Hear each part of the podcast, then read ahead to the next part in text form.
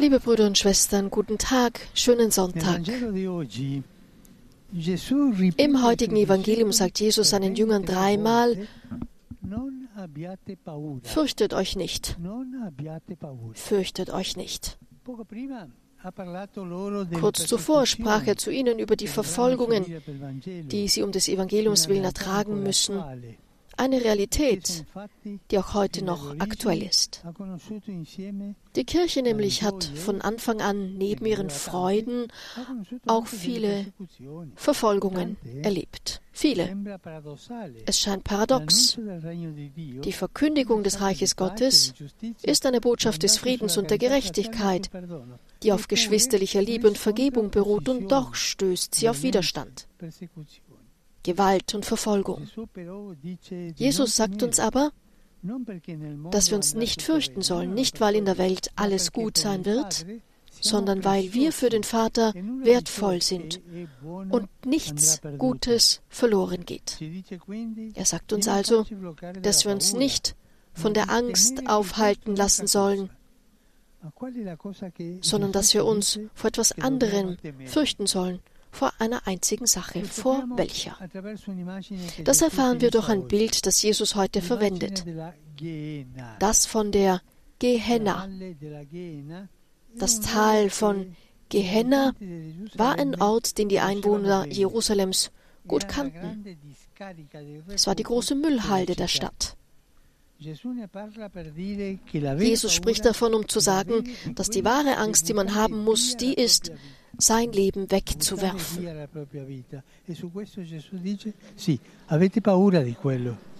Davor sollt ihr Angst haben, sagte Jesus. Als wolle er sagen, man solle nicht so sehr Angst davor haben, Missverständnisse und Kritik zu erleiden, Ansehen und wirtschaftliche Vorteile zu verlieren, um dem Evangelium treu zu bleiben, sondern Furcht davor haben, sich davor fürchten, seine Existenz mit der Jagd nach trivialen Dingen zu vergeuden die das Leben nicht mit Sinn erfüllen. Und das ist auch für uns wichtig, denn auch heute noch kann man belächelt oder diskriminiert werden, wenn man nicht bestimmten modischen Modellen folgt, die aber oft zweitklassige Realitäten in den Mittelpunkt stellen. Dinge statt Menschen, Leistung statt Beziehungen.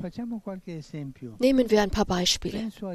Ich denke an Eltern, die arbeiten müssen, um ihre Familie zu ernähren, aber nicht nur für die Arbeit leben können. Sie brauchen Zeit, um mit ihren Kindern zusammen zu sein. Ich denke auch an einen Priester oder eine Ordensfrau. Sie müssen sich für ihren Dienst engagieren, dürfen aber nicht vergessen, sich Zeit für Jesus zu nehmen, sonst verfallen sie in eine geistliche Weltlichkeit und verlieren den Sinn dafür, wer sie sind. Und ich denke auch an einen jungen Mann oder eine junge Frau. Die tausend Verpflichtungen und Leidenschaften haben Schule, Sport, verschiedene Interessen, das Handy, die sozialen Netzwerke. Aber sie müssen Menschen treffen und große Träume verwirklichen, ohne ihre Zeit mit Dingen zu vergeuden, die vorübergehen und keine Spuren hinterlassen. All das, Brüder und Schwestern, erfordert einen gewissen Verzicht gegenüber den Idolen der Effizienz und des Konsums. Dieser Verzicht ist aber notwendig, um sich nicht in Dingen zu verlieren, die weggeworfen werden, wie damals in der Gehenna.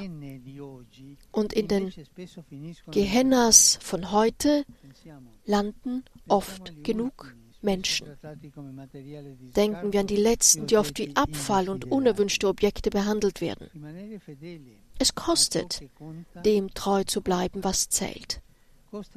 Es kostet, gegen den Strom zu schwimmen, sich vom Einfluss des gängigen Denkens zu befreien und sich abdrängen zu lassen von denen, die mit der Welle schwimmen. Aber das macht nichts, sagt Jesus. Was zählt, ist, das höchste Gut nicht wegzuwerfen. Das heißt, das Leben nicht das Leben wegwerfen. Das allein sollte uns erschrecken. Wir sollten uns also fragen, wovor fürchte ich mich? Davor, nicht das zu haben, was ich möchte? davor, die Ziele nicht zu erreichen, die mir die Gesellschaft vorgibt? Fürchte ich mich vor dem Urteil der anderen oder fürchte ich mich davor, dem Herrn nicht zu gefallen und sein Evangelium nicht an die erste Stelle zu setzen? Maria, die weise Jungfrau, helfe uns, weise und mutig in unseren Entscheidungen zu sein.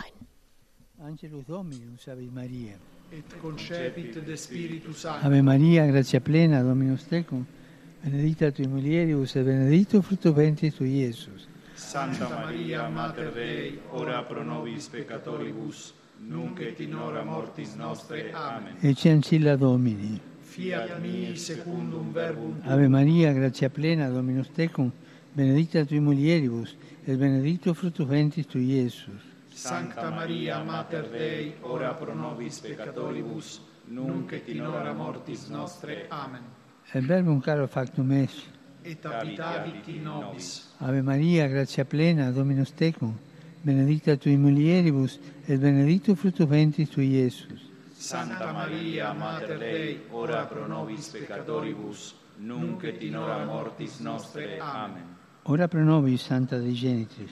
Ut digni efficiamur promissionibus Christi. Grazie Tua, in questo Domine, mentibus nostris infunde, ut angelo annunziante, Christi Fili Tua incarnazione coniovium, per passione meius et cruce, a resurrezione e gloria perducamur, per Christum Dominum nostrum. Amen. Gloria Patri et Filio et Spiritui Sancto. Sicut erat in principio et nunc et semper et in saecula saeculorum. Amen. Gloria Patri et Filio et Spiritui Sancto. Sicut erat in principio et nunc et semper et in saecula saeculorum. Amen. Gloria Patri et Filio et Spiritui Sancto. Sicut erat in principio et nunc et semper et in saecula saeculorum. Amen. Pro fidelibus defuntis, requiem aeternam dona eis Domine. Et lux perpetua lucet eis. Requiescant in pace. Amen. Sin nomen Domini benedictum. Ex hoc nunc et usque in saeculum. Aiutorium nostrum in nomine Domini. Qui fecit celum et terram. Benedicat vos, omnipotens Deus, Pater, et Filius, et Spiritus Sanctus. Amen. Amen.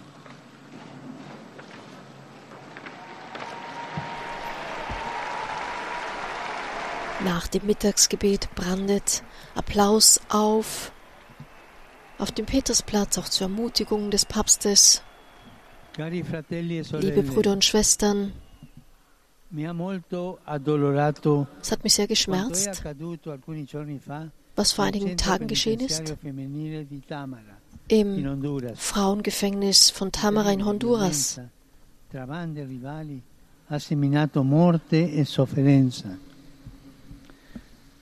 Da gab es Tote und Verletzte wegen der Gewalt, die dort ausgebrochen ist. Ich bete für die Toten und für ihre Familien. Die Herzen mögen sich der Versöhnung öffnen,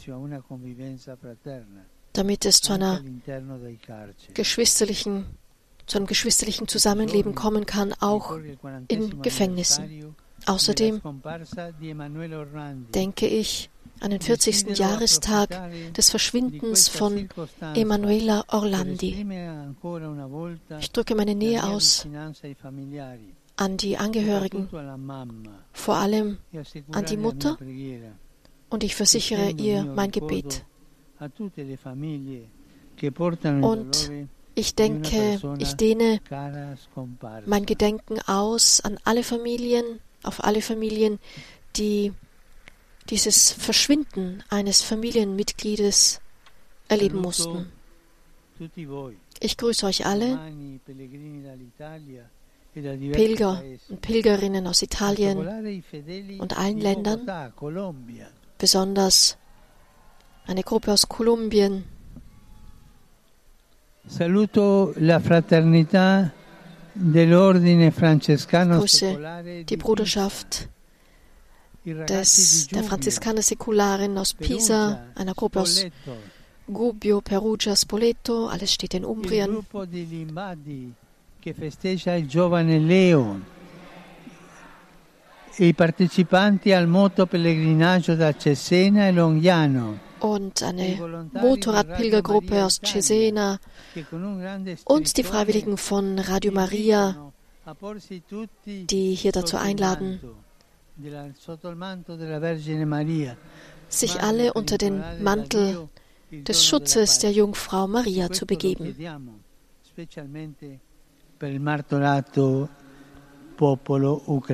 Und wir denken da vor allem auch an das gemarterte Volk der Ukraine. Ich wünsche allen einen gesegneten Sonntag. Bitte vergesst nicht für mich zu beten. E Guten Appetit und auf Wiedersehen. Und mit diesen traditionellen Worten nach dem Angelus verabschiedet sich Papst Franziskus von den Gläubigen und den übrigen Anwesenden auf dem Petersplatz. Die gesamte Ansprache des Papstes in einer Arbeitsübersetzung auf Deutsch können Sie jetzt schon nachlesen auf unserer Webseite vaticannews.de und auch einen kleinen Beitrag, den wir dazu vorab vorbereitet haben vaticannews.de. Ganz unten rechts können Sie übrigens auch unseren Newsletter bestellen, der täglich am späten Nachmittag frei zu Ihnen ins Haus kommt. vaticannews.de, ganz unten rechts, Newsletter bestellen. Es war mir eine Freude, Sie durch diese Live-Übertragung des Angelusgebetes mit Papst Franziskus zu begleiten. Mein Name ist Gudrun Seiler. Ich sage danke fürs Zuhören und bis zum nächsten Mal. Hier ist Radio Vatikan. Laudetur Jesus Christus mit Vatican News und Vatican Media. Vatican Media. Schönen Sonntag Ihnen, wo immer Sie uns hören.